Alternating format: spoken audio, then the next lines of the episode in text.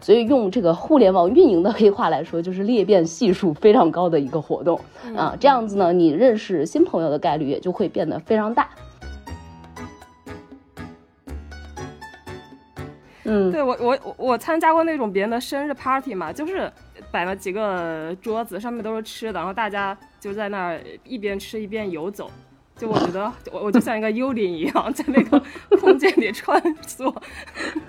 也不知道除了吃东西能干嘛。对，然后这种局确实是不适合我。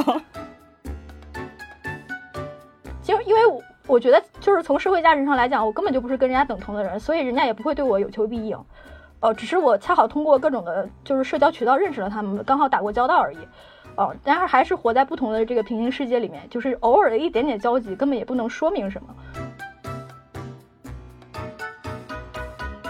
就是，总之，我的心得就是，你要找到一个局里边自己比较适合扮演的那个角色，然后发挥戏精特质就可以了。我觉得，就是一个人不喜欢另外一个人，并不是，并不会因为你们刚刚认识的时候比较尴尬。而是因为你就是不喜欢这个人啊。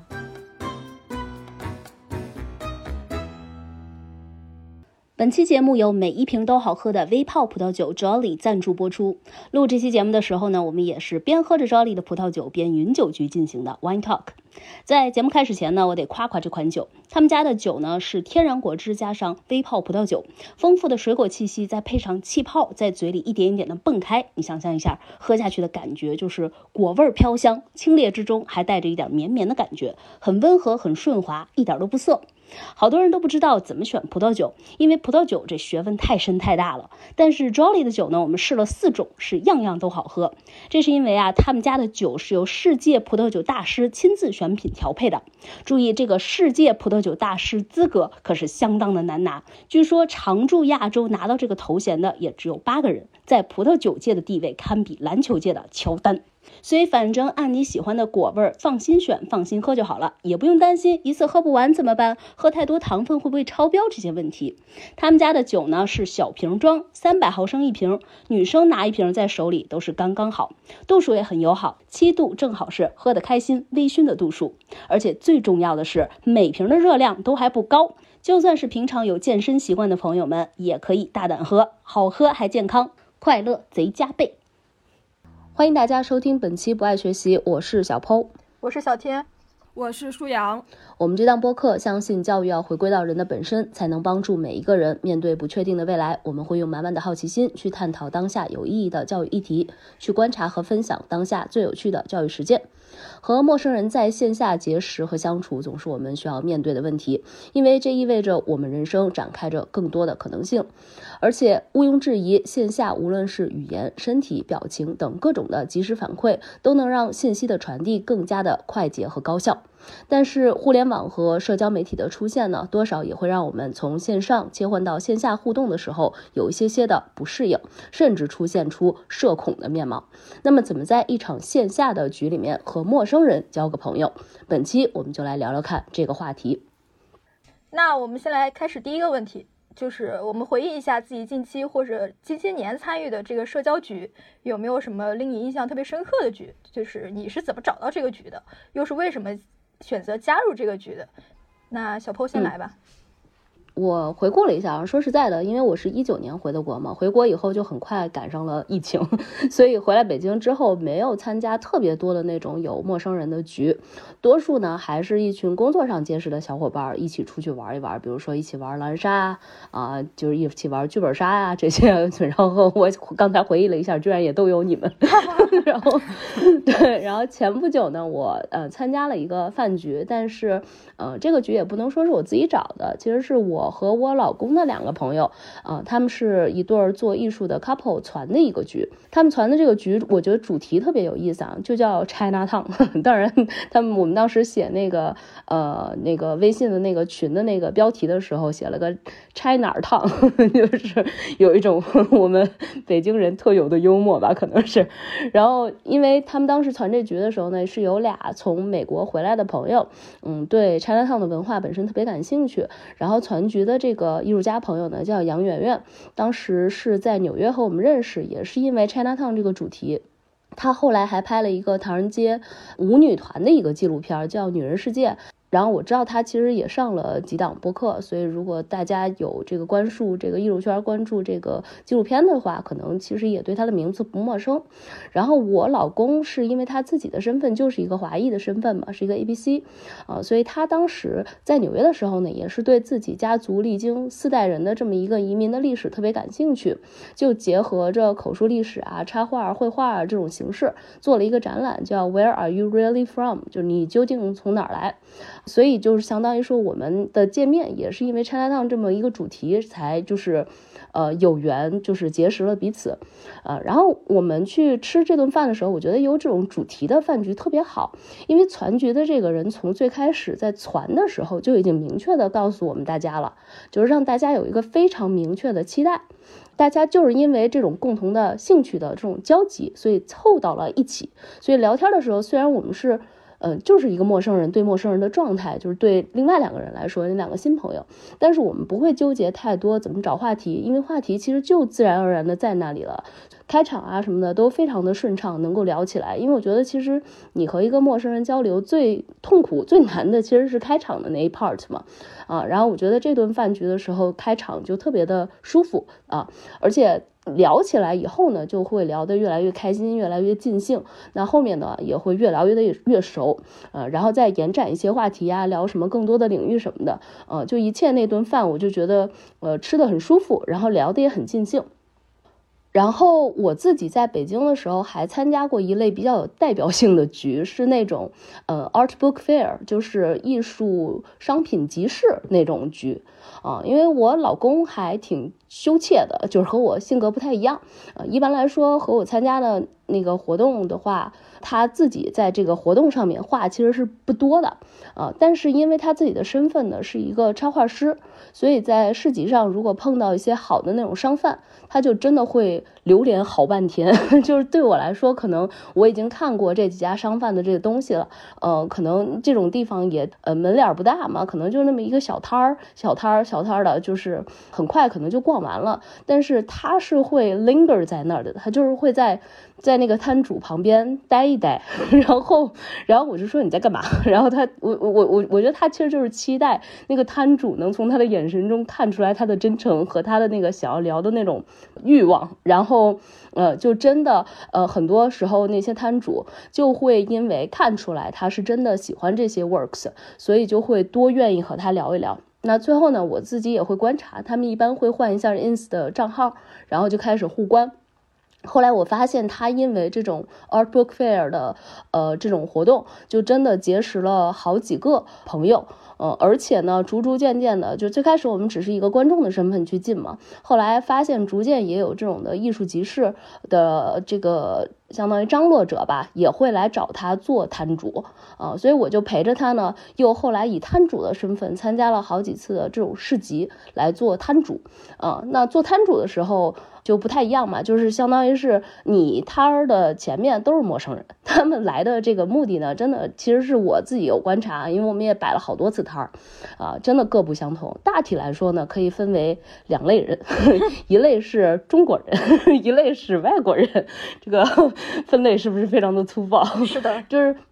外国人的话，他好多都本身是这种呃这些插画师的朋友啊，所以他们本身主动的非常多。呃，又因为我老公的这个画里啊，也有不少其实是融入了这种外国人的视角去探索北京，所以你给他们介绍一会儿作品的话，他们就真的。非常有共同话题的，就会继续聊他们更多更多的在北京这个城市里面发生的奇遇，啊，然后再加上他们本身有身份的这个共性嘛，之后还会在有 ins 上联络，呃，就是在那个 ins 上发 message，呃，就是有来有回什么的，就是说白了，他们来到这样子的一个活动，他们确实就是来交朋友的。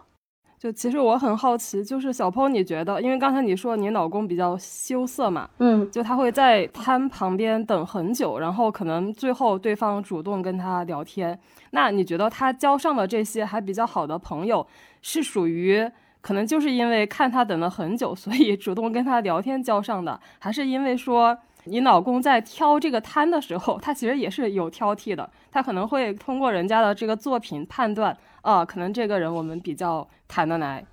啊，他不会的，他不会的，他他不会这么复杂的，就他只要是有人理他，有人跟他聊天就不错了，完全取决于这个摊主是否主动跟他聊天，是吗？对对对对对，但是他一般来说停留的那些摊位的话，他肯定是真的非常喜欢这个作品啊，他是真的想聊几句啊，或者比如说这个人他做的一个东西是恰好他之前也看过一篇文章，然后他了解这个点，所以他就想跟他交流交流啊。嗯，但是我感觉其实我老公在去呃渴望着和他们说话的 那个感觉啊，呃，我认为他的那个目的其实也是想要来交朋友的。就虽然说他可能就是寻求朋友的这种方式非常的这个简单，而且比较被动，其实相对来说比较被动嘛，因为他可能要留连很久，你知道吧？就在旁边，然后可能有些人已经主动的在跟摊主说话了，那他还得好像没事找事的，或者再再看一看，呃，再在那块闲着待一待，然后一直等到这个摊主现在不 occupy 了，啊，现在可以有空了，然后并且观察到他，他们眼神就是锁定了彼此，然后。然后才开始聊起来，对对对，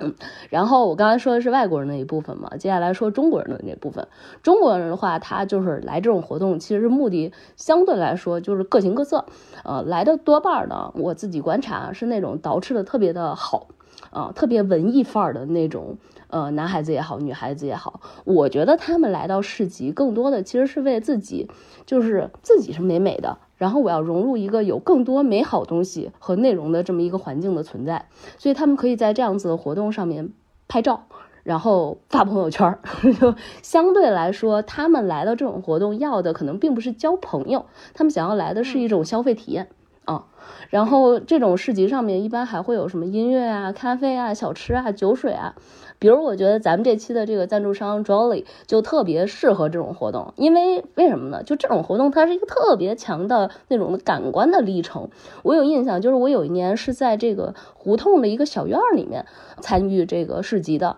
然后我们是摊主，当时刚好是冬天嘛，其实外面摆摊的时候还是有点冷的，然后场地方呢就现做了这个苹果肉桂热红酒。啊，这个算是呃西方的这种比较 Christmas 的那种特调饮嘛，对吧？然后你看，如果就是 Jolly 现在这个的产品的话呢，它连现做都不用 现做了，对吧？它直接就是人手一瓶，而且 Jolly 连这个现煮都省了，直接就调制出了很好喝的热红酒，也不用配料，你就倒在杯里，然后你加接下来放在微波炉里面加热三十秒。那我可以想象，如果这个我是场地方的话，我就把一堆杯子，然后放在那种大热水的那种盆里面，就是加热加热，这样子。每一人拿一瓶，又方便又好喝，而且还非常卫生，对吧？就非常适合这种微醺的冬季下午来去一边搜手一边喝。当然，我要是说回来的话，因为这个局里面他们的观众啊，就是前面说了嘛，它是一个非常强的感官历程，所以观众本身他都已经很嗨了，对吧？就是我可能就不太用一个上饭的这么一个身份去通过语言来和他们聊得特别的尽兴。印象中啊，我真的聊了蛮久的几个呢，是因为就不是单纯意义上的卖东西，而是因为我老公当时啊，其实也是卖啦，但是是要卖那个肖像画，所以相当于是说有一个这个呃用户吧也好，或者观众也好，whatever，他就坐在我老公的对面，然后我老公要一边看着他一边画，然后因为我老公话不多嘛，所以我老公不会跟他聊什么的啊，可是我呢一边怕这个被画的人他无聊，所以我也会。有一搭无一搭的聊天儿，尤其有一些中国人，他可能，呃，就我老公虽然他就是也能说中文，但是他可能还是会上来介绍的时候说几句英文。然后有些中国人可能会觉得说讲英语有点不好意思啊什么的，我就想要去帮他们消解这种不好意思的感觉，那我就会以一个这个中国人的身份，就是以这个纯正的普通话来跟他们聊天。然后在画画过程中呢，就是大家就相当于是因为这个画画总要占据一些时间嘛，所以在画的过程中，我们就会更了解彼此一些。画完之后呢，就是他们也会觉得说天没聊够啊，然后可能还觉得说看人画。画也很好玩儿，呃，因为他毕竟是一个很多人都是陌生人的这样一个社交场合嘛，他可能觉得现在全场其实就跟我这个摊贩最熟了，对吧？所以他可能就还会继续徘徊在我们的这个摊位旁边，然后看着我老公继续给别人画。那继续给别人画的时候呢，可能整个的这一个小的 hub 就出来了，就相当于人越来越多，呃，而且呢，彼此之间好像也都有有一搭没一搭的这种的聊天，那我们就可以都更深入的了解一下彼此。我就是通过呃这种形式吧，当时因为画画嘛，然后认识了两个，就是这个女孩子，一个是在快手工作，一个是在腾讯工作，啊，后来我们因为要摆摊儿，一直到夜里。啊，但是他们呢，就是呃彼此聊起来以后，发现说，哎，好像做的工作还有一点相似啊，所以他们彼此熟了之后，还一起相约去晚上就是一块儿在胡同里吃饭了什么的。我就觉得这么一个社交形式啊，就是在感官被刺激的一个前提下，还能带着一个开心的心情再去做一番其他的体验啊，然后在体验的过程中再交换信息，打破社交的这种壁垒。其实是挺好的，这种局呢，对我来说也是印象非常深刻的。你刚才说的快手和腾讯是他们俩互相约着吃饭是他们俩在这个线下就是第一天认识就去吃饭了。对对对就相当于聊着聊着发现说哟我们都是互联网的然后他俩可以交换一下跳跳槽信息什么的。肯定啊就跟 但在北京大街上一个快手遇到一个腾讯的我觉得也比较常见吧。对对对对。对对对对对就是分享一下彼此的总包然后福利什么的然后内推什么的。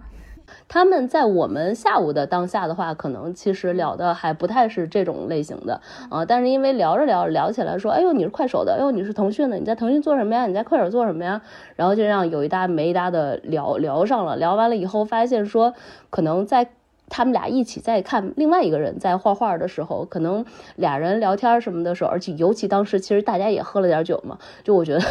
真的是在一个微醺的那种快乐的状态下，就觉得，哎，我跟这人怎么这么投缘啊？然后他们俩就接下来，我觉得很自然的到晚上嘛。饿了，然后那个胡同边上就是其实那个饭馆也屈指可数，嗯，所以他们可能就一起去找这个好吃的，让他们那一天的这种美妙的那种体验再往后延长一点，这我觉得还是挺可以理解的。但是他们后面聊什么啊？说不定现在快手的去了腾讯，腾讯的去了快手，是吧？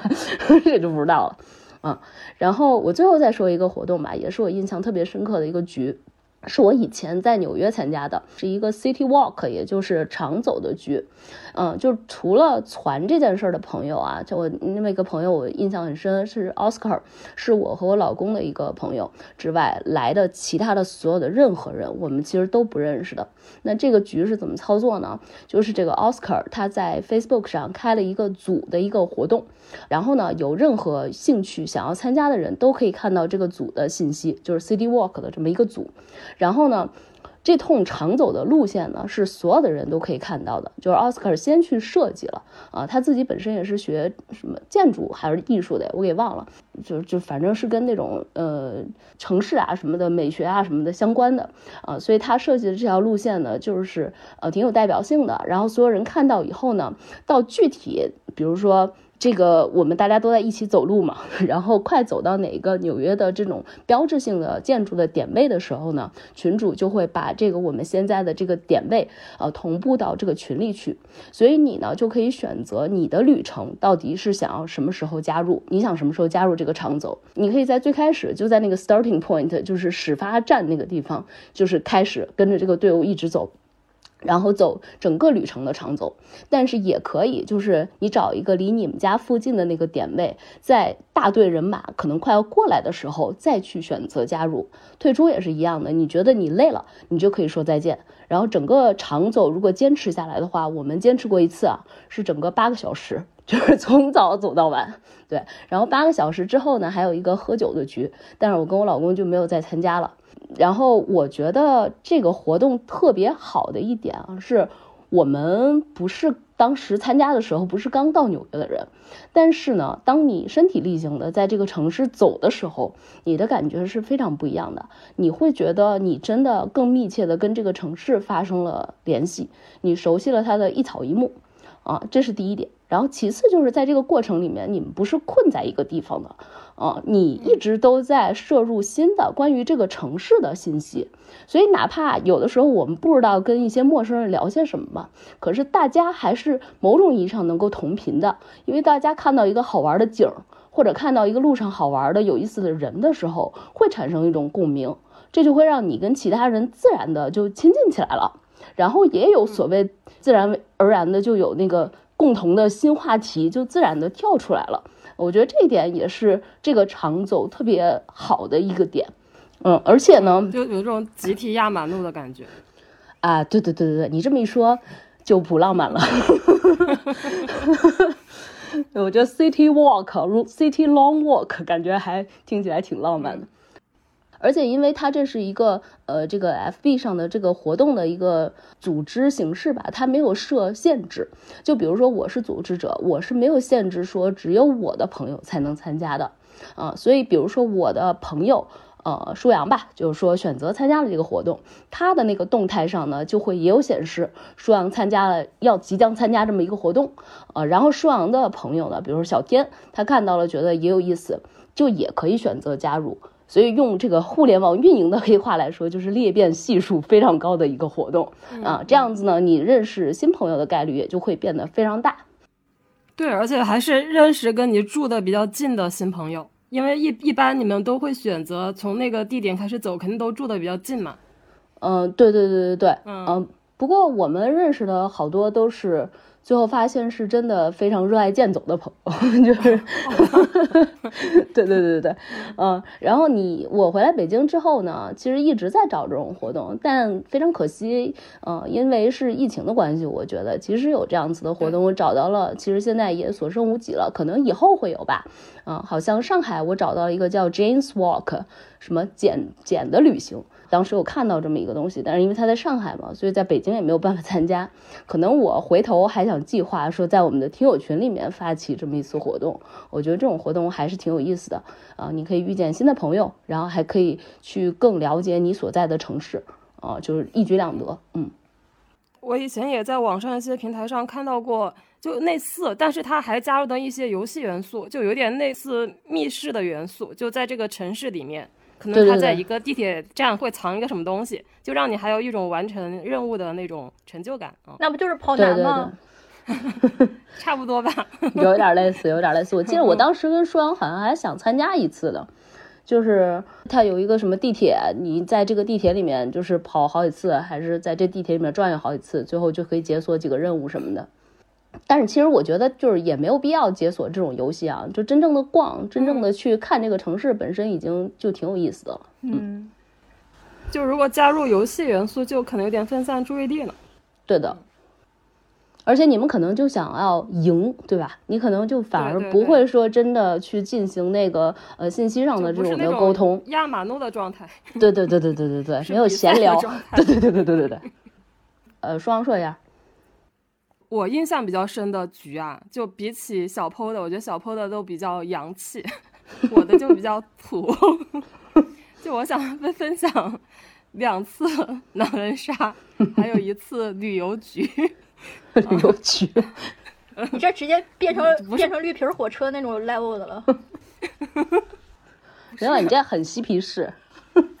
是这样的啊，因为我大体上是个社恐，至少是个社尬吧，所以。能够让我投入其中的局，一定是得有非常具体的活动的。刚才小破分享的那个有主题的饭局，对我来说还不算有具体的活动的，就那种局我也会觉得尴尬。嗯，就我不知道我该说什么。那种他一定得有一个游戏啊什么的，就不能够让你在那除了吃东西喝东西就不知道能干嘛的那种。嗯，对我我我参加过那种别人的生日 party 嘛，就是就他就是摆了摆了几个桌子，上面都是吃的，然后大家。就在那儿一边吃一边游走，就我觉得我我就像一个幽灵一样在那个空间里穿梭，也不知道除了吃东西能干嘛。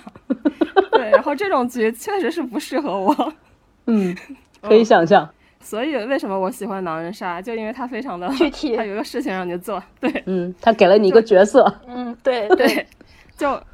我我上大学的时候就是特别内向嘛，就跟同班同学几乎也。呃交交往也说过很多话的人也没有很多，就可能除了宿舍那几个吧。嗯，但是就在我大学生涯的最后一天，呃，应该是六月三十号的嗯晚上，对，就是跟呃当时是我我们对门宿舍的一个女同学，她邀请我们去她在校外租的房子里去玩狼人杀，就男男女女一共六七个人。在他的那个校外租的那个房子里，就玩了一个晚上的狼人杀。然后我觉得那是第一次，我跟那几个就除了我之外还有五六个吧，那几个四年里说过的话都没有超过十句的同学，说了这辈子我跟他们能说的 百分之九十九点九的话。然后也是这一次经历让我觉得我找到了适合我的局。当然，我之所以有机会就是发找到适合自己的局，还是因为当时那个同学邀请了我嘛，所以我就觉得，呃，就对跟我一样内向的人来说，不管你多内向，你身边总会有一些比较外向的，有活动可能会主动喊你去的人。那如果有这样的机会的话，你就不妨接受。如果你真的去了，真的不喜欢，其实你也可以提前找借口离开啊，就没有必要就是扭扭捏捏，或者说，哎，又想去又不想去啊。呃，说不定你就在那个局里面就玩得很开心，是吧？啊。呃，我觉得之之所以那次狼人杀我们能够玩通宵，我觉得也是因为其实好像那几个人确实还比较玩得来，比较呃气味相投吧，嗯，反正给我的印象还是挺开心的。毕业那个大学的最后一晚，嗯嗯，然后我再想分享一次，也是狼人杀，哎呀，我我怎么这么 喜欢狼人杀？就我回忆了一下，大约大概是毕业的两年之后，我有一次坐。刚才小天说的绿皮火车，因为那个时候还没有高铁，那个时候只有比较慢的火车。当时那趟车是从北京坐到广州，还要十几个小时，而且是那个硬座车厢。我是在这个硬座车厢里面跟一群销售，就我我带着他们玩了一个通宵的狼人杀。哇哦，对，这这个局带来了一个一个，因为我们这期的主题是交朋友嘛。嗯，就是这个火车，大家下了车之后，就他们那个销售那个团队大概有也是六七个人吧，然后有一个头，就他们领导，他们的领导就主动留了我的联系方式，但那个时候还没有微信，你知道吗？那个时候只能留手机，嗯，所以分开之后，分开几天后，他们那个头就主动给我发信息，发了两次，第一次是邀请我去参加他们公司的活动，嗯，但但第一次我就婉言拒绝了，然后第二次他就更加坦诚。邀请我加入他们的团队，他们是干嘛的呢？传销组织。就他们其实就是传销，不叫传销，叫直销，应该不是合法的。对，就是类似安利这样的直销组织，就卖日用品的。因为当时，对当当时我刚刚就是找到一份记者的工作嘛，感觉这个传传媒这个职业发展前途无量，我当然不会去接受一份这样的工作，前途无量。对。但但是就是这个经历让我觉得很有趣，我就发现哦，原来人跟人的信任感是可以通过这种方式马上就建立的，是吗？没有，他们在路路上随便拉一个人也可以加入他们的组织。我还没听说过说这个人狼人杀玩的特别的好，就是每次他当狼都没有被投出去，所以建立了丰富的信任感。那但但是他可能看到了你的某一些人格魅力，是吧？就是好骗。就是有说服力，比如说，嗯，这这个就不好猜呢，我也不知道，因为我毕竟没有接受这个邀请嘛，就接受了之后怎么样，我也不知道啊。嗯，可能我就会在社会新闻上看到你了。当然，就这些人后面就没有联系了，就原因还是还是我刚才说的，当年没有微信嘛。嗯，就我在想，如果当年有微信的话，那我觉得那个销售他可能也不至于就那么就就在我的角度看来就有点冒失的去邀请我啊。呃，我觉得更可能是更像现在，可能大家先加个微信，然后后来慢慢的再在微信上可能互相点个赞啊，留个言啊，就慢慢的再保持一些互动，然后可能这样会更加自然的一点。对。但是其实我也理解，就对于那种其实很多你们没不发现，就很多比如说做保险的呀，他们跟你交朋友的方式就是邀请你去参加他们公司的一个什么活动、呃、讲座呀，对啊。对。我突然想到你们那个朋友好像联系邀请我三次。对啊，对啊。这就是他想跟你交朋友的信号嘛。嗯。好，然后我当时为什么会在火车上跟一群陌生人玩狼人杀呢？因为其实我觉得在这种就完全是陌生人的场景下，我觉得我是比平时更没有什么顾忌的，就反正谁跟谁都不认识，而且就是当时在那个气场里面，就是呃你会有种直觉吧，就那一群销售，他们其实也是比较放得开的，他们也是会欢迎我这个陌生人加入的啊。或者说，我感觉到对方 他们是需要有一个人来帮他们打破无聊的。其实当时具体的那个场景是这样的，就当时是他他他们那群人是坐在我的后面，然后他们之前断断续续的玩了一些比较没意思的小游戏，后来就就觉得没意思就停了。然后后来就有一个人说，要不你们会不会玩狼人杀？然后另外一个人就说我不会。然后我这个时候就非常激动，就站起来说。我会，我教你们，笑死我了，还是一个还是个偷听狂。这时候我就非常激动，我站起来了，说我教你。嗯，对对。然后确实，我觉得在这个玩的过程中，你其实也能够感受到，虽然他们都是一个销售团队，但你也能够感受到他们中不同的人的那个嗯不同的性格、不同的身份啊。就比如说，我的确会感觉到他们那个 leader 就一直在观察我，嗯。哈哈哈哈哈！笑死！然后我再分享，就第三个让我印象深刻的局啊，其实是我多次独自外出旅行中的经历的一次。也就是说，这个局就我刚才说的旅游局，嗯嗯。那这个局里的人肯定也都是在路上认识的陌生人。然后这一群人是一群什么样子的人？然后我们为什么会走到一起呢？是这样的。呃，首先这一群人，我们都是上了同一辆中巴车，然后呢，这辆中巴车上大概有这么几群人，我把它分了这几类，嗯，就除了我之外，有一批是来自珠三角的中老年旅行团，他们有三四个人，嗯，就他们那个就是外表都长得比较精干，呃，你从他们的外表穿着能够猜测出他们还是那种。就可能退休了之后，经常出来跑动的那种驴友，嗯嗯，但是又没有到特别专业的那种程度。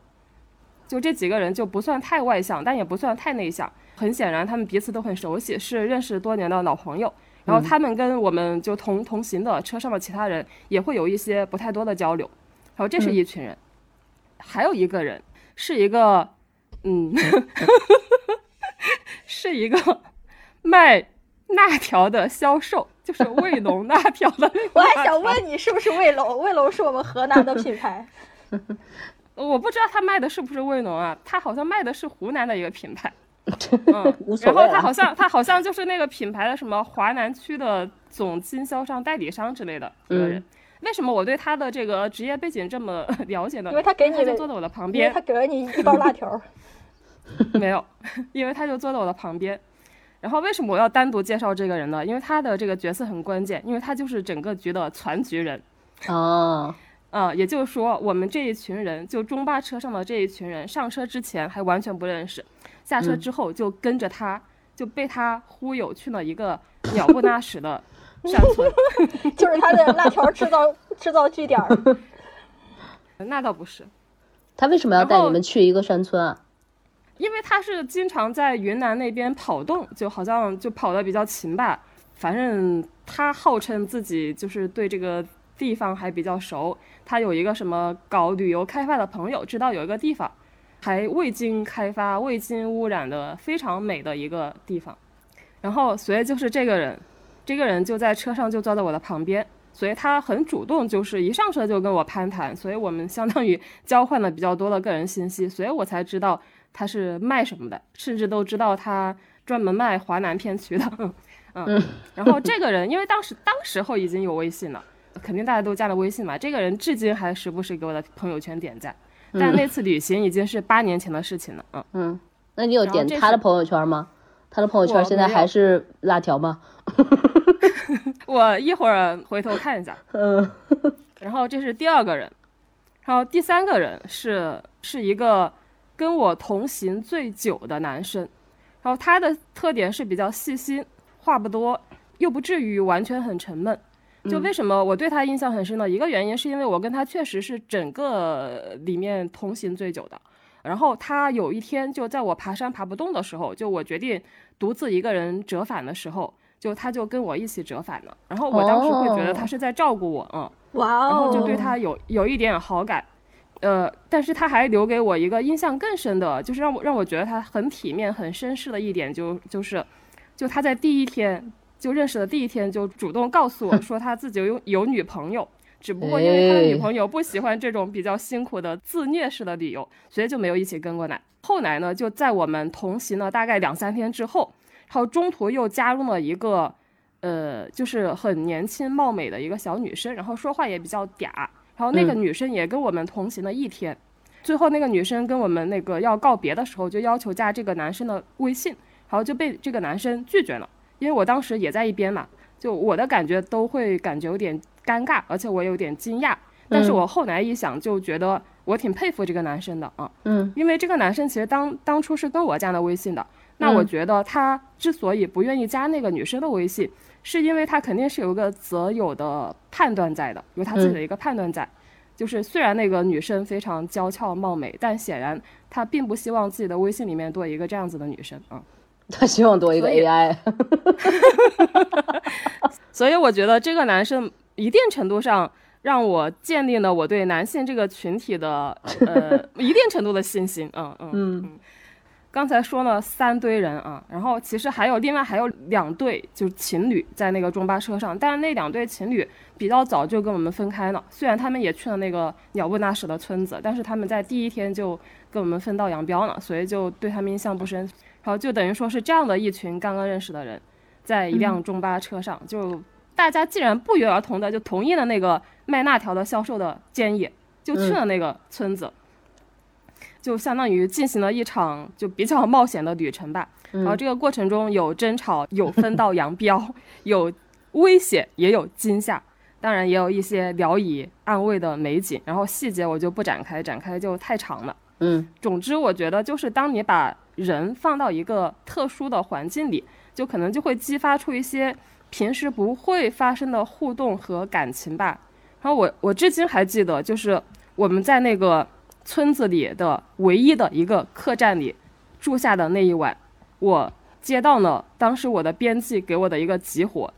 就是让我邮件采访当年的呃那个诺贝尔经济学奖得主，并且要赶在下一期报纸发出。我出门呃是没有带电脑的，所以当时四处找人借电脑，但借到了之后又连不上网，因为那个村子很偏僻嘛。然后最后我还是用自己的那个 iPad 就写完了采访邮件。然后而且那个客栈里就大家只能睡通铺，而且男男女女都是睡在一张通铺上。哇，然后所以所以当时你可以想象，就大家都在通铺上躺下呢，就是横尸通铺，我一个人坐在那个最里面，然后在床上工作，嗯，然后第二天早上就大家起床的时候，我还记得那个卖辣条的销售，就他就开玩笑的问我说：“你作业写完了吗？” 然后为什么这句话我至今都记记得呢？因为因因为因为我后来就是。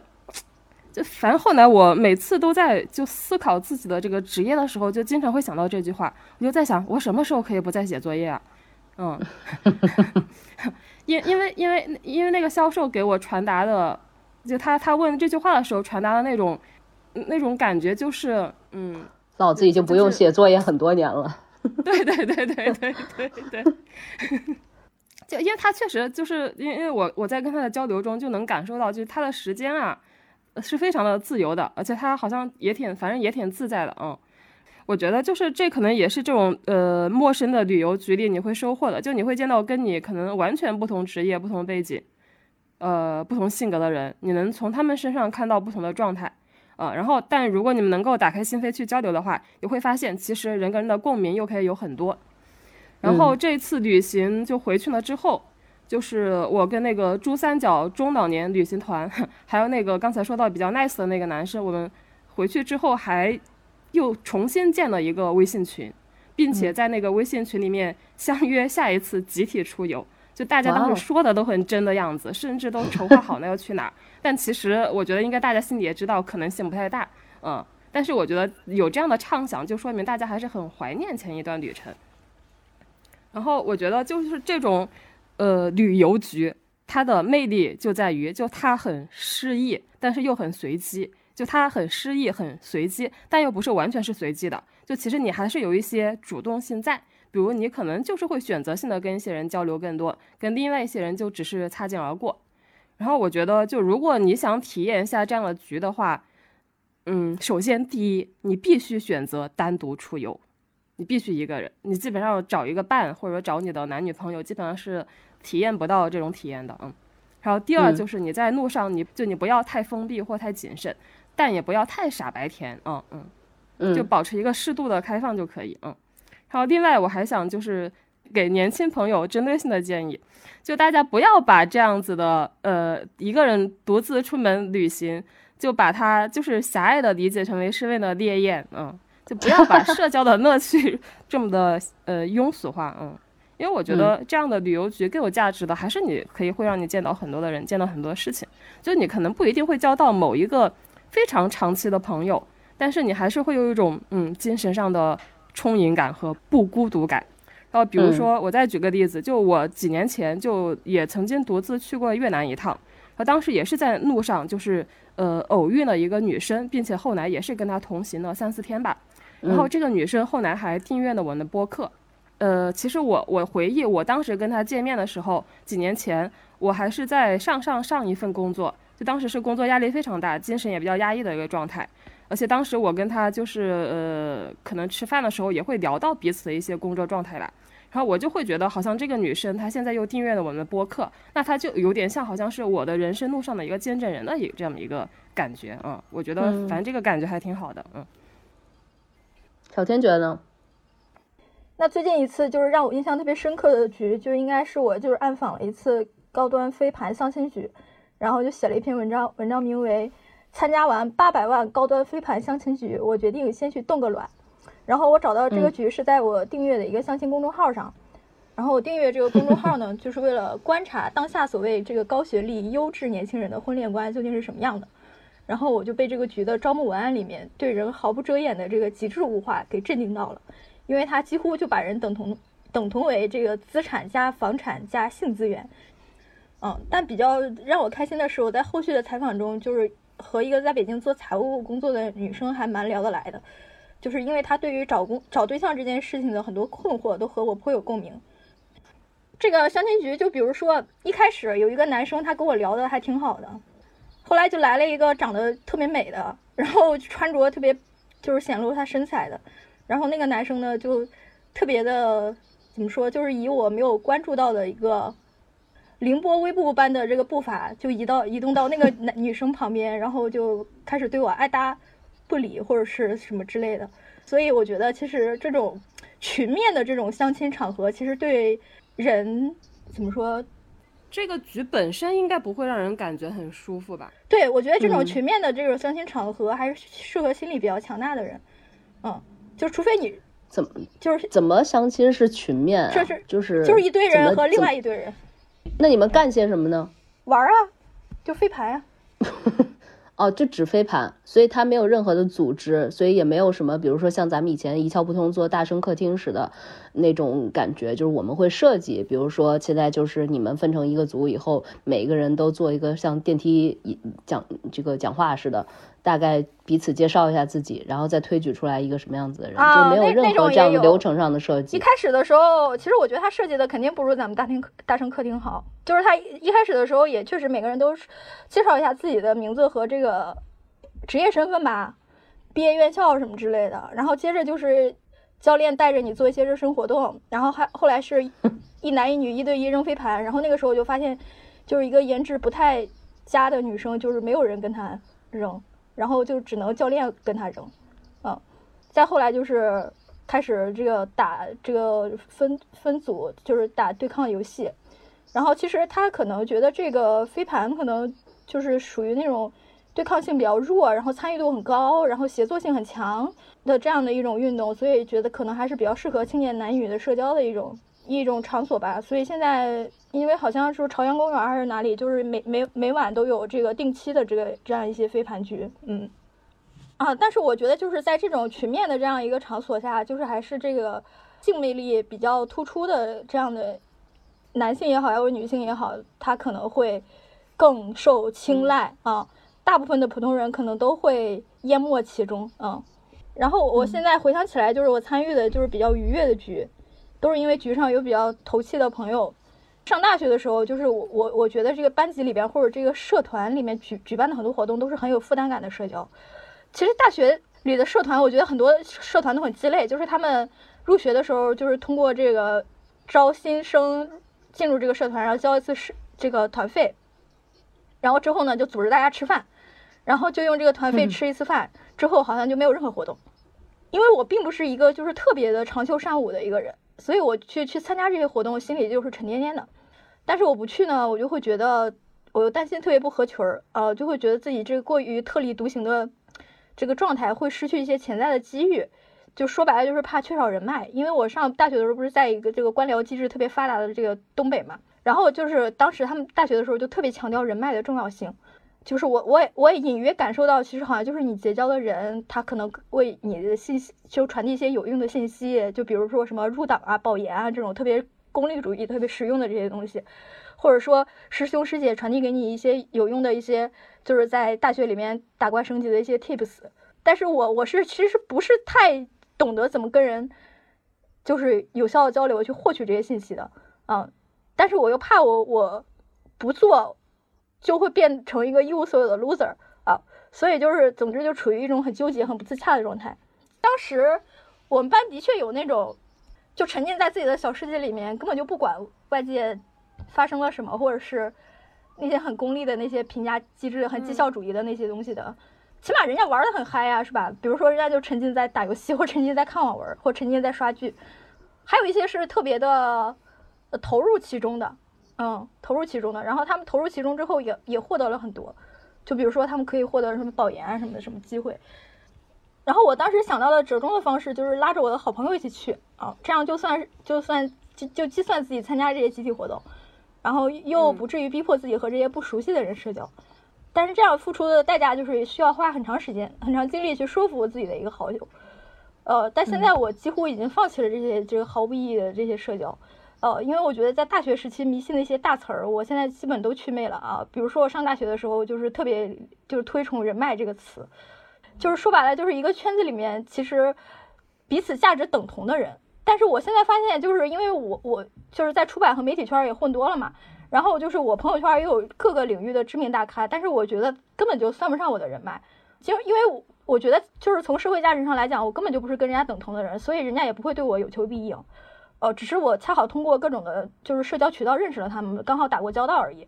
哦，但是还是活在不同的这个平行世界里面，就是偶尔的一点点交集，根本也不能说明什么，啊，所以我觉得真正有意义的就是提升自己的核心价值，然后让自己成为一个真正有用的人，啊，然后让别人觉得我是一个能帮到他的人，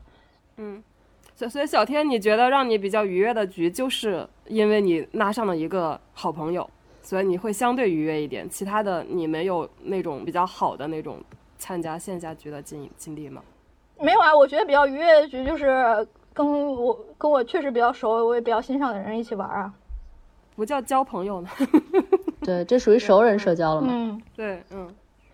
对，因为我确实比较少一个人出去。是，我觉得其实很多人都是这样的，确实很少。所以我觉得像出门一个人旅游啊，真的可能真的还是你认识陌生人的一个比较有效的方式。对啊，你像你，你就是。基本都是一个人。我觉得有的时候其实是心态，就是如果你在当下的那个心态放得更开放一些，你可能有有我我我真的会有这种感觉啊，就是呃，可能我当天心情特别好，我在这个地铁上可能听俩人说话。呃，听听着听着，我突然间觉得我也想补充一句，我我就站出来了，就就就就站着他没关系，我会，对对对对对，类似，我来教你，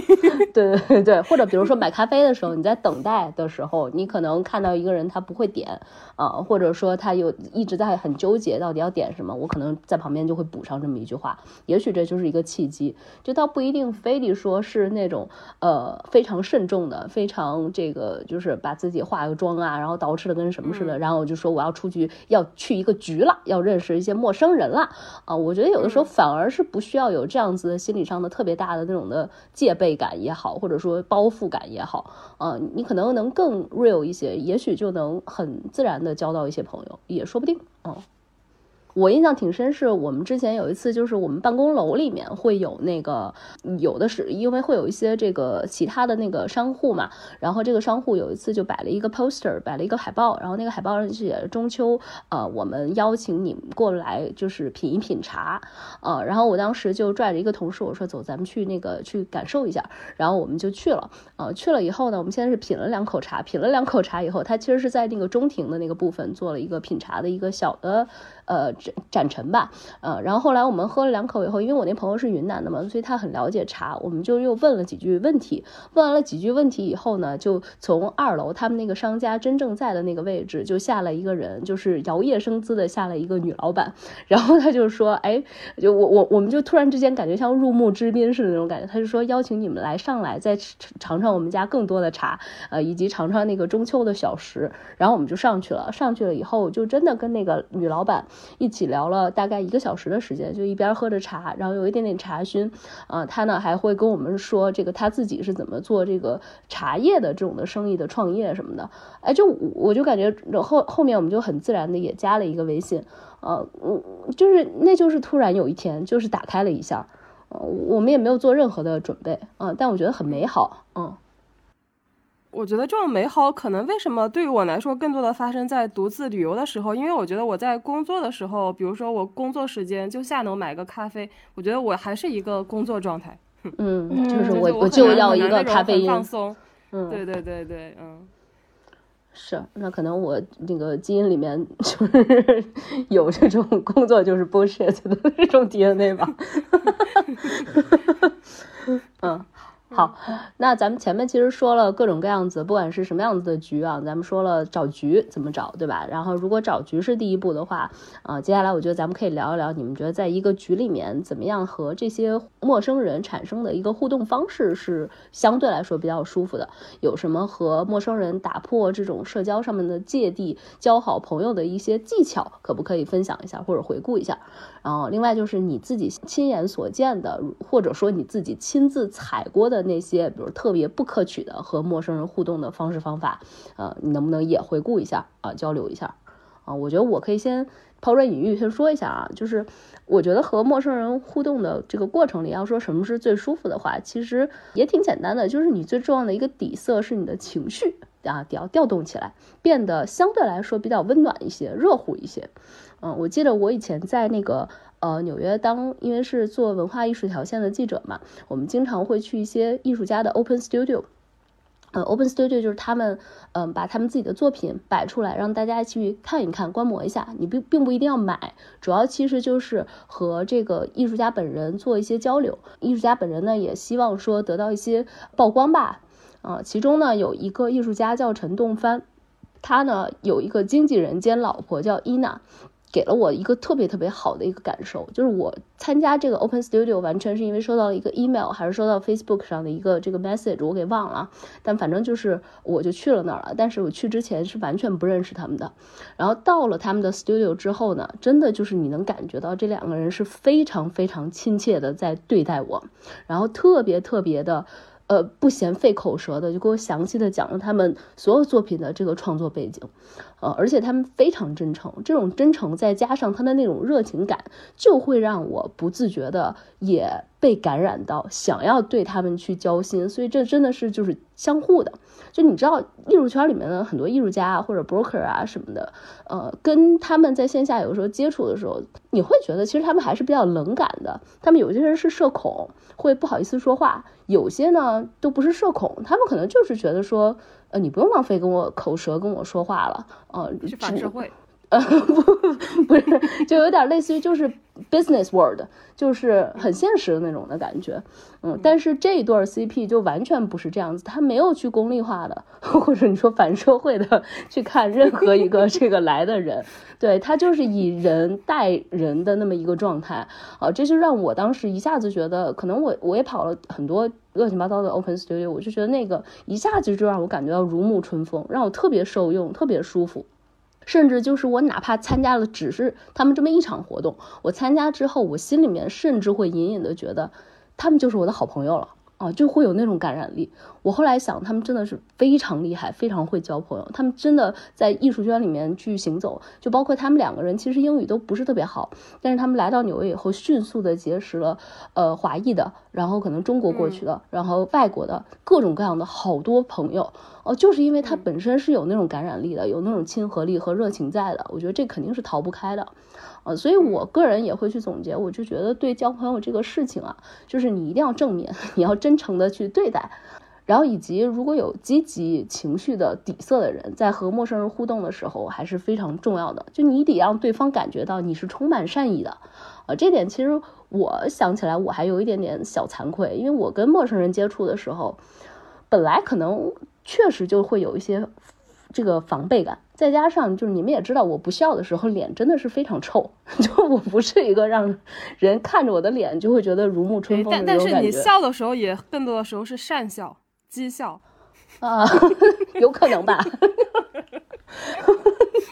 就就就有有有可能是这个我的问题，就是我没有办法有那种热情的感染力的笑，你知道吧？所以我自己准备这期的过程里面，我也会回想自己跟人相处的一些经历嘛，我就会觉得我自己。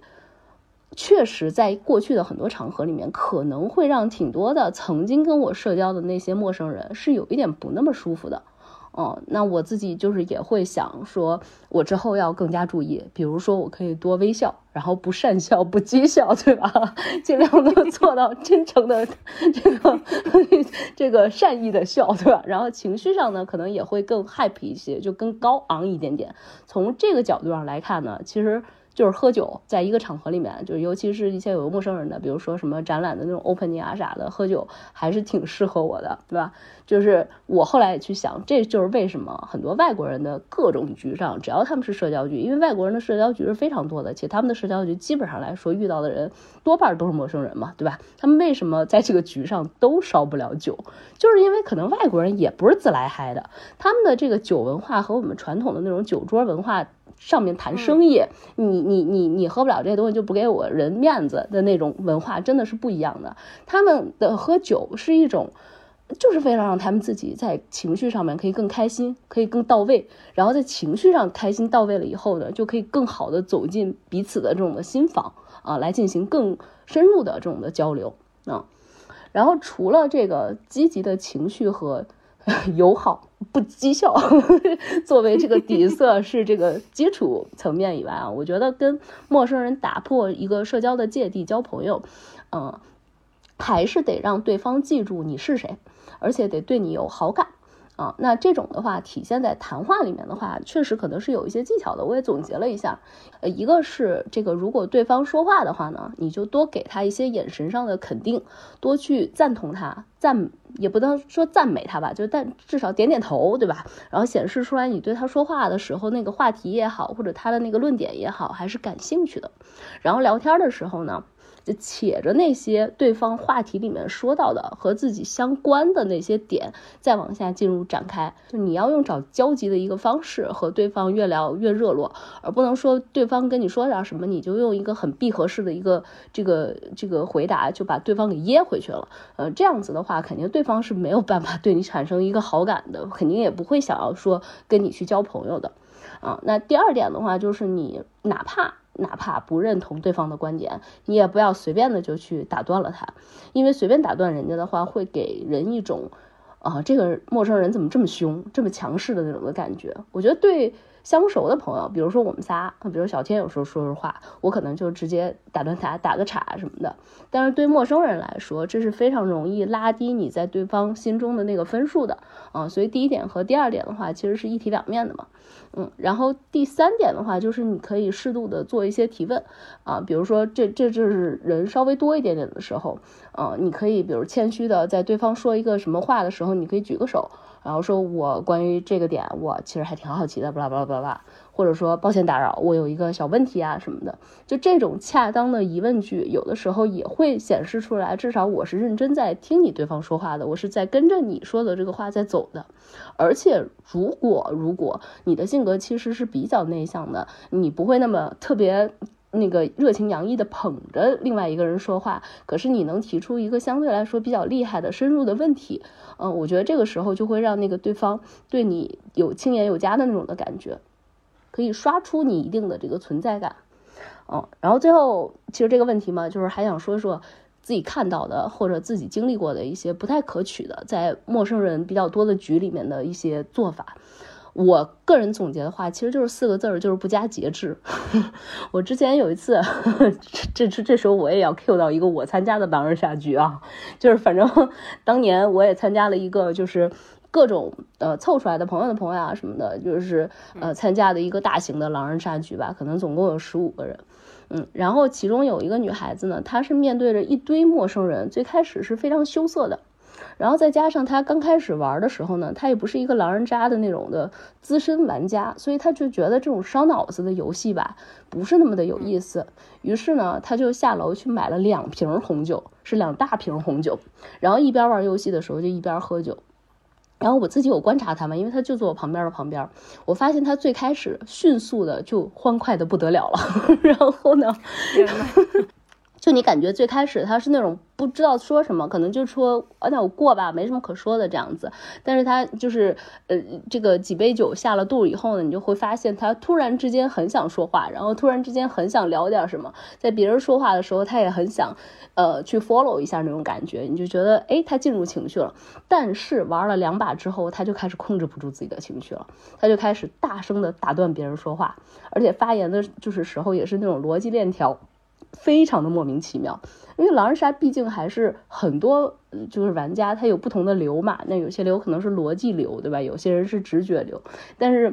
毕竟很多很多玩家还是会讲求一下这个杀人逻辑什么的，推推理逻辑什么的，所以他这样子一闹，在发言的时候这样子，呃，用一些颠三倒四的那种的说法在发言，就会让桌子上的一些人会觉得说这个女孩子在胡闹，她是不是已经喝醉了呀？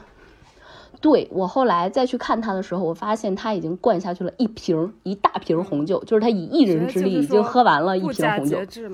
对，然后因为我们在二楼嘛。当时他后面下楼的时候，就是我们就是后来我们其实是玩的已经有点不太开心了，因为一直有这么一个人在那里存在着，然后你又相对来说有一点担心他，嗯，所以我们就很仓促的把这个狼人杀就给收尾了。那他因为我们玩玩玩的时候在二楼，他下楼的时候回家的时候，我看他的脚步都已经踉跄了，是好几个就是男生是搀着他这样子把他给扶下楼的。那那我觉得其实这就已经不光只是闹了，就相当于说你出来玩，对吧？然后你没有办法好好的照顾自己，而且是让那些你根本都不认识的陌生人还去照顾你，你就成为了一个真正意义上的累赘。而且我觉得对女生来讲也很不安全吧。对，其实其实是有一定的不安全感的。当然，就是这个局里面一定有一到两个人是他的朋友，嗯，有有一女孩子是他的朋友，嗯，可是整个那个感觉是让所有的人其实都有点不舒服了，啊，所以我觉得这个例子里面他那个行为的那个不可取啊。是挺典型的。最开始，其实他为什么要给自己喝酒呢？是因为他是好意。我 我觉得他想要迅速的去打开自己，让自己能够变得欢快起来啊，让他人能够更喜欢上自己。但是呢，因为他要么就可能是不了解自己的极限是什么样子，或者说他知道自己的极限是什么样子，但是因为他太想要迅速打开自己了，所以他没有办法控制到自己。啊，那这种和陌生人的社交经历，我觉得就是相对来说比较失败的了。前面我虽然说啊，就比如说你喝一些酒啊，让自己的这个心情啊、情绪啊什么可以 happy 一点，可以迅速打开你一个积极的情绪是有帮助的。但是你在做任何事情的时候，尤其在可能用酒精的时候，也要考虑一个适量的问题。嗯，这个是我觉得就是，尤其对一些女孩子来说吧，还是要稍微这个有个心眼儿的。嗯。就记住自己，不要在陌生人面前就是直接暴露出来你的那个极致的样子。嗯，我其实会解读成这个女生就想借酒消愁，就是正好赶上了一个男人杀局。我觉得其实就很多很多是这样，其实这也让我想起来以前我我我参加过一个局，就是我们租了一个房间，然后在那个房间里面就玩通宵嘛。但是当时就是组织大家都说自己的情感往事。然后也也喝了一些就是鸡尾酒一类的东西，那后来其实大家就是在酒精的作用下，其实很多人都失声痛哭或者泪流满面，就难以难以就是控制遏制住自己的澎湃的情绪。然后其中有一个女生，她也是，她可能过去有一个就是为期很多年就暗恋一个男生，男生还跟她发生了关系，但最后发现还是把她当备胎，呃的那种非常心心痛的往事。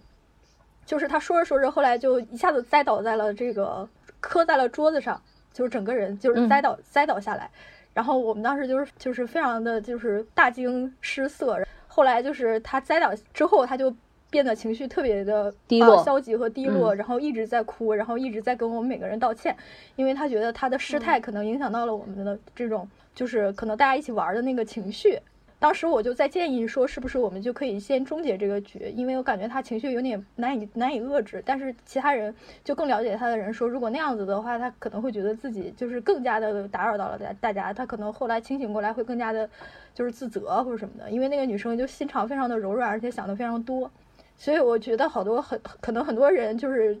就是在一些就是局上的失态，可能就是真的是有一些郁结在心中的，就正好借了一个契机来抒发出来。是，就感觉其实那个契机还他们他们的目的本来也不是来社交的，对，但是他他的目的不是社交啊。可是我觉得我说的这个女孩子，她最开始其实是想来要社社交的。嗯嗯，哎，其实大家都是咬紧牙关在伪装成一个正常人，只是说可能在一些人多的时候，我们会可能会偶尔看到一个人失态的状况。就我我我个人的感觉是，就是如果要失态的话，尽量不要选择在一群陌生人的面前失态吧。然后，如果我我我回答这个问题的话，我没有任何技巧啊，我也不会啊，所以我只能分享，就是我作为一个受众，我会觉得别人的什么样的表现我会比较舒服。嗯，其实就是刚才我说的那个男生的例子，我觉得就是他很细心，所以他是通过他的实际举动让我觉得啊，他这个人很好。就比如我刚才说的，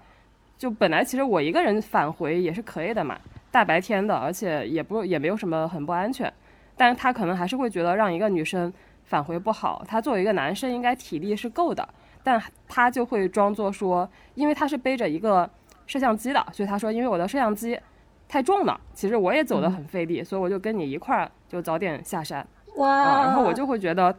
他就很很细心啊。天哪！所以我就觉得，如果你比较内向，然后但是你又想。给别人留下比，或者说给你感兴趣的人留下好印象的话，那你就是可以做一个细心的人吧。如果是性格内向的人的话，假装热情，我觉得真的也假装起来很困难，而且会让别人觉得很刻意。而且如果对方也是那个性格比较内向的人，其实他们也不太借得住那些太热情的表现啊。那所以，就如果你真的就是性格不太热情的话，那你怎么能够发起一些互动？那就是。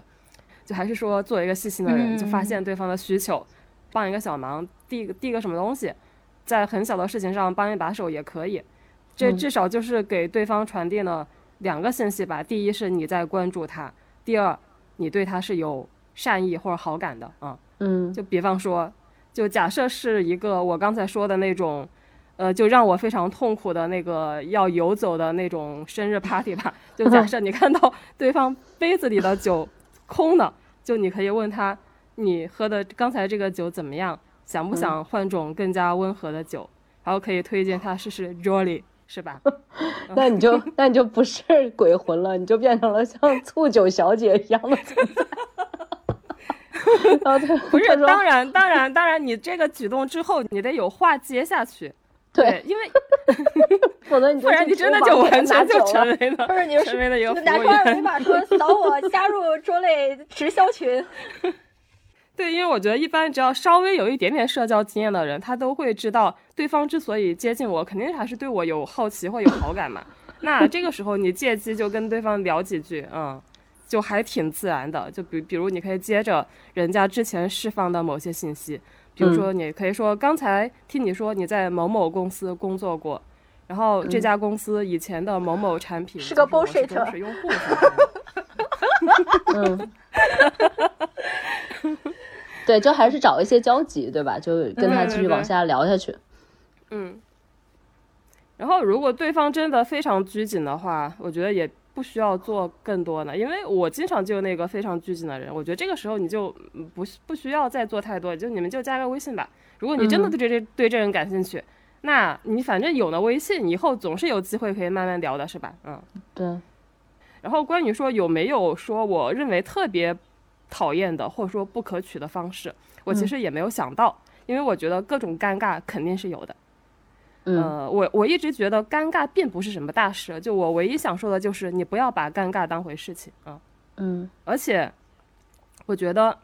就是一个人不喜欢另外一个人，并不是并不会因为你们刚刚认识的时候比较尴尬，而是因为你就是不喜欢这个人啊。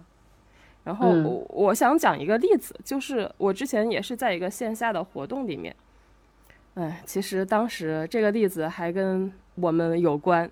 就当时你们记得那个一窍不通那个播客，我们印的那个宣传单嘛，就是什么鞋底播客，鞋底播客求关注。对，因为当时在那个线下活动，我觉得也是一个宣传这个 播客的场所嘛，然后我就发了那个宣传单。嗯，因为当时有一个自我介绍的环节嘛，那我觉得既然要自我介绍，当然就顺便介绍了一窍不通播客。发了那个宣传单之后，发完了一圈之后，嗯，然后里面里面有个男生，他说了一句话，我觉得他是。他是为了显示自己的幽默说那一句话，嗯，他说，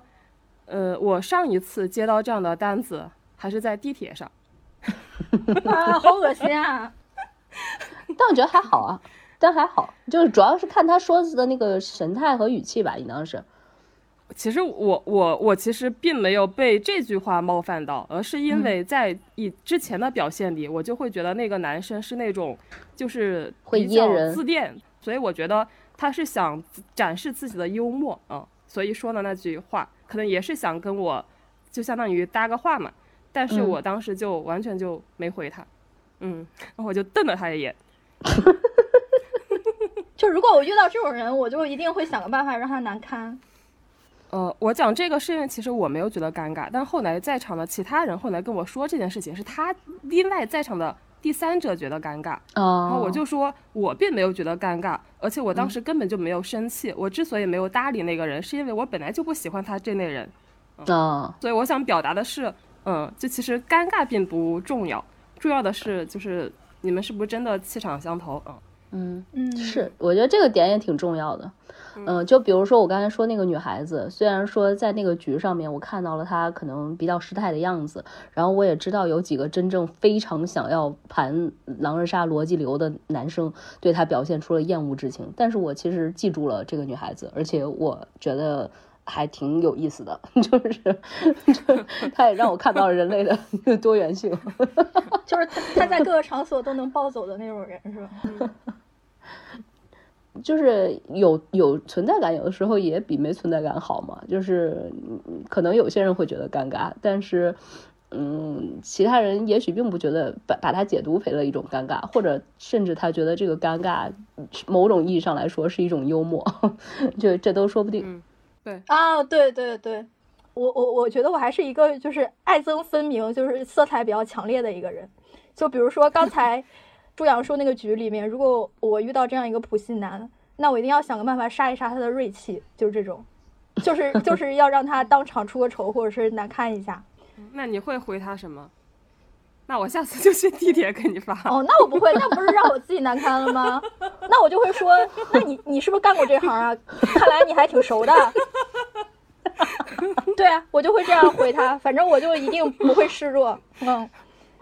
我可能会说，你一会儿在地铁里也会见到我。我先把您那张提前发给您。我可能也跟小坡差不多吧。就我觉得小天要那么说的话，真的真的整个场面全都 降到了负十度。对，因为我觉得如果一桌子都是比较矜持的人，就是那种那种女生的话，然后我就会变成一个表演表演成一个就是戏剧张力特别充沛的喜剧性人物。就比如说有一次，就是我们单位的人去团建，一桌子大部分绝大部分都是女生啊，然后只有一个一两个男生，然后那样子的话，那个男生就很自然的成为了这样一个，就是谈话场域里面相对弱势的群体，然后就可能是为数不多的男生成了我们的打趣对象，就是他当时那个男生说了一下他就是我们当时聊相亲嘛，就是相亲中各种奇葩。然后那个男的就说，其实他在相亲中也遇到了这种性别凝视，就是他觉得，就是尤其是在北京这种超一线城市，就是对男性的这种经济实力和阶层地位的要求还是相对比较高的嘛。所以他说，有些女性会用特别功利的眼光来打量他，然后让他感觉很不适。他就说，他以前家里介绍了一个女生，他说刚见第一面聊了没没几句，然后那个女生就开始说自己的房产。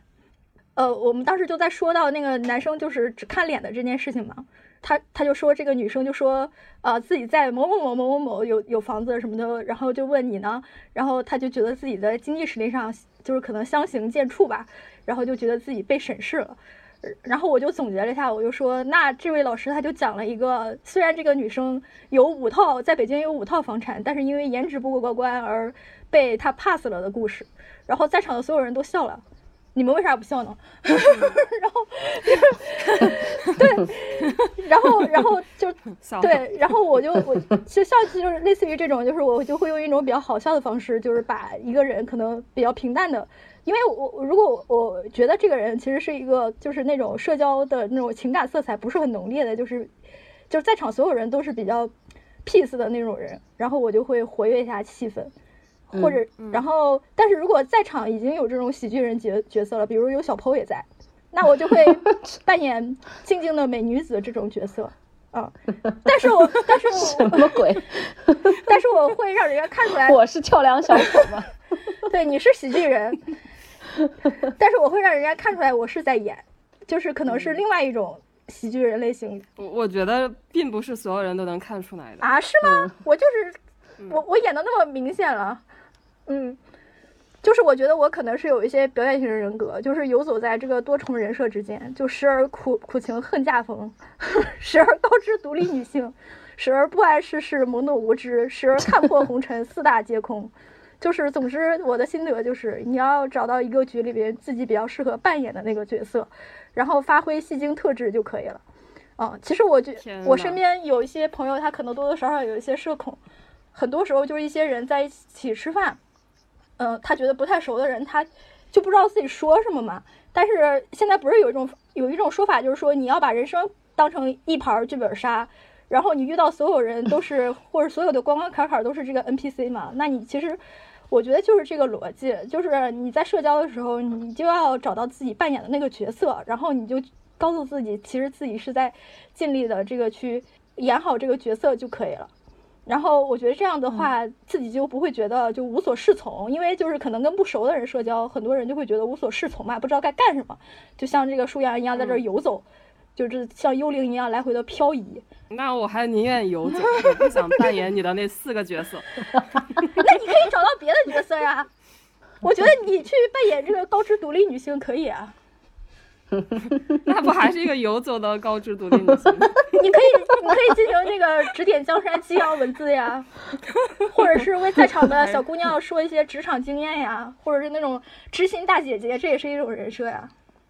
我都不。或者是在那个，还是让我游走吧。或者在那种都市爱恨情海中沉浮已久的那种女性，嗯。就酒类也是有四种不同口味的，你像这个我昨天刚喝的这一瓶这个荔枝绿茶呢，它就比较的沁香淡雅，而这个血橙蔓越莓这一款呢，它就比较的芬芳馥郁，就味道相对浓烈一点。苹果肉桂呢，就是甘甜醇厚一些，就是还有一种是浆果洛神花，那它就比较的清新酸爽。那就像一场局里面，每个人的个性不同，性格色彩不同，那我觉得其实这样没什么不好，就是因为不同呢，才构成了这个奇妙的。五彩斑斓的世界，就一个局里面每一个人的个性不同，但是小天你自己可以这个 演变成四种个性，不止你一个人就是一场局，我没有上限。行行行，那话都说到这份上，我觉得咱们三个可以，就是因为我们现在在云录制嘛，我们可以云碰杯一下，嗯，来，我们碰一下。哎，这个 虽然我们是云碰杯啊，按理说不应当发出声音的，但是我还是听到了一声清脆的声音。这主要是因为我发现舒阳这个 作为人狠话不多的他，且不太喝酒的他，现在已经快喝完一瓶，进入到他下一瓶了。对，因为越说越越渴嘛，确实这个挺解渴的，也很好喝，并且它是零蔗糖、低卡路里、好消化。一瓶热量比一根士力架还要小。最主要的就是它一瓶就只有三百毫升，不用担心开呢喝不完。是，所以你就喝了两瓶。嗯，然后我觉得小天喝的是哪款？我觉得你可以试试我这款，我这款是这个血橙蔓越莓的，我觉得也不错。一开瓶就是香气四溢，入口顺滑甜美。嗯，说不定今天舒阳一下就会喝掉四瓶。我们可以进入到下一个话题，让他继续再费费口舌哈。嗯，就是咱们刚才说了这个呃怎么找局，然后以及在局上有什么这个聊天的技巧。那么继续往下说的话，如果说在一个局上，你已经跟这个人其实聊得挺开心的了，再然后的话，就肯定还是要回到我们日常的一个互动嘛，对吧？你不可能一直跟他在这个局上相处下去。嗯，你们会在日常的互动里面如何和这个新来的朋友维持一个比较好的关系呢？嗯，那还是我先说吧。啊，就说实话，我其实。个人想了想，我觉得我这点做的不是特别好啊。首先是因为我特别的懒，我知道有些人会给每一个那种新结识的陌生人在微信里面做好标注。就他在什么场合上遇见他的，他们俩聊了什么东西，他的个人标签是啥啥，甚至照一张这个人的图片，然后放在那个微信的那个记录里边，这样子他就不会说这个人换了头像，或者说，呃，换了这个那个 ID 以后，他就忘了他是谁。就有些人真的非常勤奋，但是我很多时候因为犯懒，我就真的是会给忘记了，就是因为好多人。就会频繁的改这个微信 ID，尤其是年轻人更是如此。过些日子以后，可能确实再一看你这个 ID，陌生的 ID 加上陌生的这个头像，我本来模糊的记忆就更加 模糊了。所以很多时候，呃，我在陌生的这种局里面，可能遇到的人，到最后就只是发展成一个朋友圈的点赞之交，我可能只是对他有一个模模糊糊的印象而已。当然，点赞还是一个挺重要的社交手段。呃，因为毕竟你如果连赞都不点了，那就更是陌生人了，对吧？就是。后来呢，我自己有意识到自己确实很懒，所以我就会有意识的至少给这个人加一个名字的一个附注，比如说在什么场合遇到他的，嗯，那他的一个相对来说让我特别印象深刻的点，或者说以后我如果再跟他见面的时候，我可以从什么样子的一个话题再去开启我们新一轮的这个聊天儿，啊，那我会把这个东西稍微小小的这个会总结一下，然后把它标注在他的这个微信的这个名字里面。其次，我是总觉得吧，就是这些线下认识的人还不是那么的熟悉，哪怕你们当时聊的其实挺熟的，但是归根到底没那么熟嘛。那如果要再多熟悉熟悉的话，其实更有效的方式还是得你们要继续约线下，而不是说不停的就在线上呃聊下去。这一点的话，我也是还是回归到我懒的这个问题，我很多时候就比较懒得出门，尤其冬天我就更懒得出去了。呃，可能这是也是我未来一个可以改善的点吧。我相信你如果约上个两到三次，凭借着线下社交一个非常高密度的那种信息交流的那种的模式，肯定就可以比较全方位的了解对方了。然后呢，再从一个比较陌生人，或者说就是一个 acquaintance，呃，小熟人的一个。状态逐渐发展成为一个相对热络的朋友啊，我觉得这个可能是怎么和这个新来的朋友去维系关系的一个方式吧。嗯，我的话其实也没有什么，我觉得我自己做的也不好，呃，但是我想分享一个一个点，这个点虽然我自己也没有这么做，但是我觉得很有道理。就是如果你真的对一个人，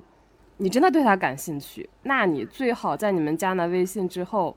三天之内吧，你们要有一次互动，最亲的点赞算是点赞，可能也信息量很小嘛。就因为有的时候别人发一条朋友圈，很多人就只是点赞嘛，但有的人可能会留个言，那留个言这个信息量更多，你相相当于抛出一句话，人家就可以接下去嘛。就我觉得就是因为而且三天时间他还是记得你的，嗯，但可能过了三天之后他就忘了。还有就三天之后。好像好像还说七天之内可以再互动第二次，就这个时候他还是记得你的，这就有点像以前那个什么英语记英语单词一样，就你得 按照一个节奏去复习。对，你今天背了一遍，你得三天后再背一遍。那个再过五天再背一遍，就这样子，人家就能够对你产生一个比较连贯的记忆吧。因为确实现在大家微信圈里的人都好多呀，真的很容易忘。对，所以你真的很想跟一个人保持关系的话，那暂时你又没法约他出来的话，我觉得在这个互动的时间上，真的是可以进行一些刻意的管理啊。我的话是因为就是在我年轻的时候哈，我参加一些局，一般都会有男生就是看上我，然后 然后就是我就是我分享一些他们怎么做，就是比如说有的就是比如说当天他可能会给我发微信，就问我安全到家了没啊，或者给我打个语音电话，啊，还有的是呃之后。就是说，告诉我他在某个书店，问我有没有什么需要的书，他可以买给我。也有人说的是，比如说他所工作的场所或者他所在的一个地方，就是有一些特殊的一些纪念品一类的东西，他就说他可以，嗯，他给我买了一个什么什么，然后要邮寄给我，啊，要一下我的地址或者电话什么之类的，嗯，类似于这种吧。当然还有更多的，还是就是说看你朋友圈发了个什么，然后他就来私聊你。啊就说哎，你是不是也怎么怎么的，怎么怎么着？然后我觉得，如果是你更真心想要接触、了解一下的朋友的话，我觉得就是不妨主动一些。就是比如说之前通过之前那场局，就是知道了彼此是兴趣爱好了。如果看到有不错的活动，就可以把链接发给他，然后然后就看可不可以约着一起去。然后也可以通过彼此的朋友圈，就尽可能拓展和对方的相同之处。然后这样一来二去就熟了。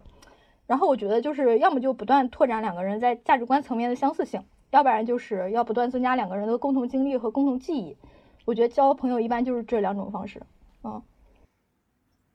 其实我会觉得，就是我不知道小天和小 PO 啊，我觉得我现在更多的时间是花在群里，而不是朋友圈。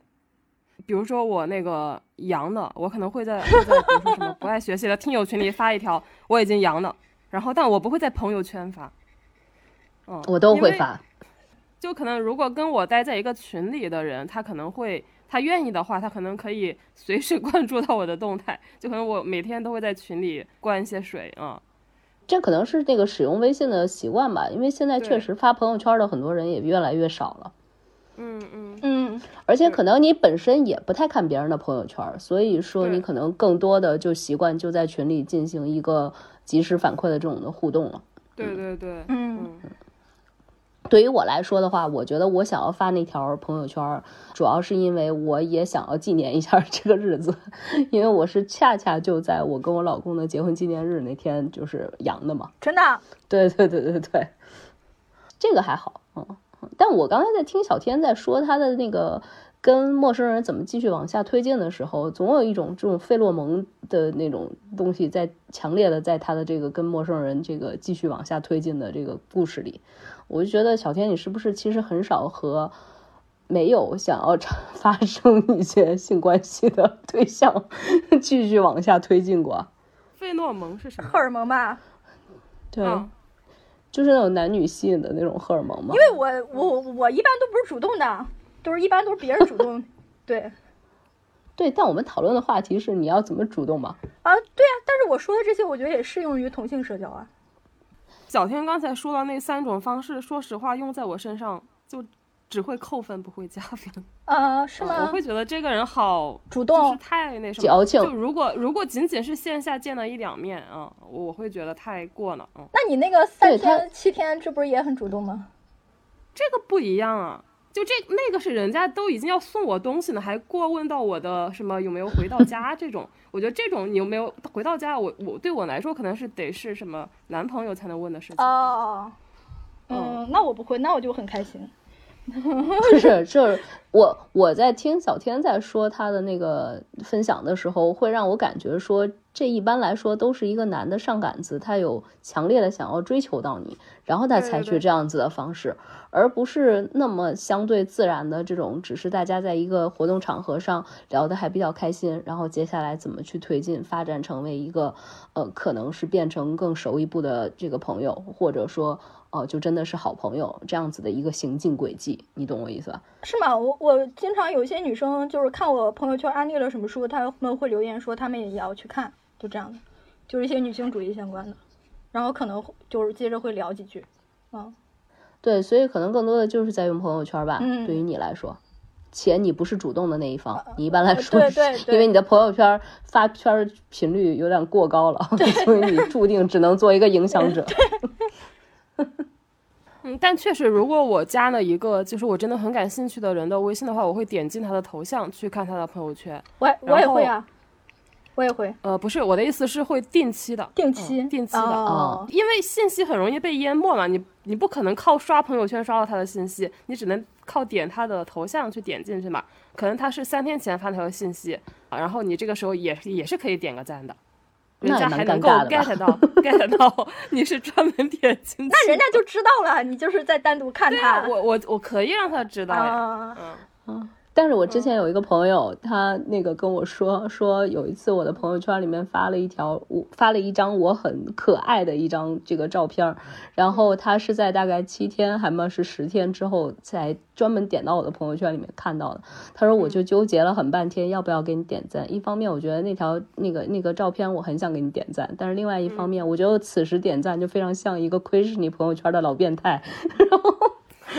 那 其实还有一种情况，就比如说别人给你点了个赞或者留那条言，然后你在这个时候你顺便点进去对方的朋友圈也回点几个赞，我觉得这个也可以，哦，这个就更我。吓死了！我有曾经加了一个男生，他当晚给我点了一百多个赞，我 的天哪！他把我所有的朋友圈都看了个遍，然后每一条都点了个赞。哦，这这有点太 creepy 了吧？对对对，就可以想见这个人有多饥渴。其实我呃也在想，就是如果说你有一些想要在更多互动的这种的朋友的话，呃，正好我们现在也快到新年和圣诞了嘛，你可以趁着圣诞和新年的这个时间点做那种礼物交换，比如说你寄给他一份儿，然后让他也寄给你一份儿。这种节日送礼的话，你就也可以送送 Jolly 嘛，也不是很贵，但是又瓶瓶很好喝，对吧？就像这个经典礼盒装，它是四瓶四个口味儿，一百六十九块钱就能买到了。你甚至可以，你就买四瓶，对吧？然后你寄给你四个朋友，更便宜的计划。因为因为这样子有气泡的那种的葡萄酒，甜甜的，本来就特别的美好。我觉得它非常适合这种圣诞、新年啊这种很节日的那种 festive 的快乐的氛围啊。然后我以前就在咱们做那个消费的那期节目里面说过，就送人不要老送杯子啊、镜框啊、这种东西，你要送点人家可以肉身消耗掉的产品。比如说香薰，对吧？你点着点着又很香啊，然后他就把它用完了，或者说就是小酒，人家使用的经历呢就会非常的美妙，而且还不会囤特别多的东西在家里面，不好意思扔啊，这然后还特别嫌占地儿什么的。我觉得送酒其实还是一个挺好的，挺适合这个节日季的一个选择。好，那我们就在这个云梦杯一下，这个这期就先聊到这儿哈。自从互联网、社交媒体和智能手机越来越多的取代了我们真实生活中的互动以后呢，人们就越发难以感觉到真正的幸福了。虽然因为有一些不可抗力，这几年线下的活动呢是越来越少了，但是我们还是希望说大家能够在线下社交的时候，能够实现说轻松愉快的社交啊，更有效、更有幸福感的社交。嗯，接下来我们就要送福利了，你可以在本期的 show notes 里面找到 Jolly 的专属淘口令链接，复制之后呢，在手机淘宝打开就可以享受咱们不爱学习的听友价。前面不是说这个一百六十九块钱的 Jolly 的经典四瓶礼盒套装嘛？现在呢，用我们的这个不爱学习的听友价，仅需一百二十九块钱就可以买到，还加送杯垫五张以及一个磁力开瓶器。而且呢，在这个购买订单下单之前呢，备注里注明“不爱学习”这四个字，你就还可以享受听友专属的好礼，再拿到一个加送礼物，呃，木浆棉洗碗擦一个，加个性杯垫一个，是不是非常的超值呢？另外呢，在咱们本期节目的评论区分享你发生过的关于线下社交的小故事，咱们播客呢也会选出三位幸运听友，送出价值一百二十九块钱的 Jolly 风味葡萄酒两瓶装好礼。所以不要犹豫了，听友们快快和我们在评论区里面讨论起来吧。你们呢也可以关注我们的微信号“不爱学习 Pod P O D” 那个 Pod，加入我们的听友群，更多的讨论在我们活跃的听友群里。拜拜拜拜。拜拜。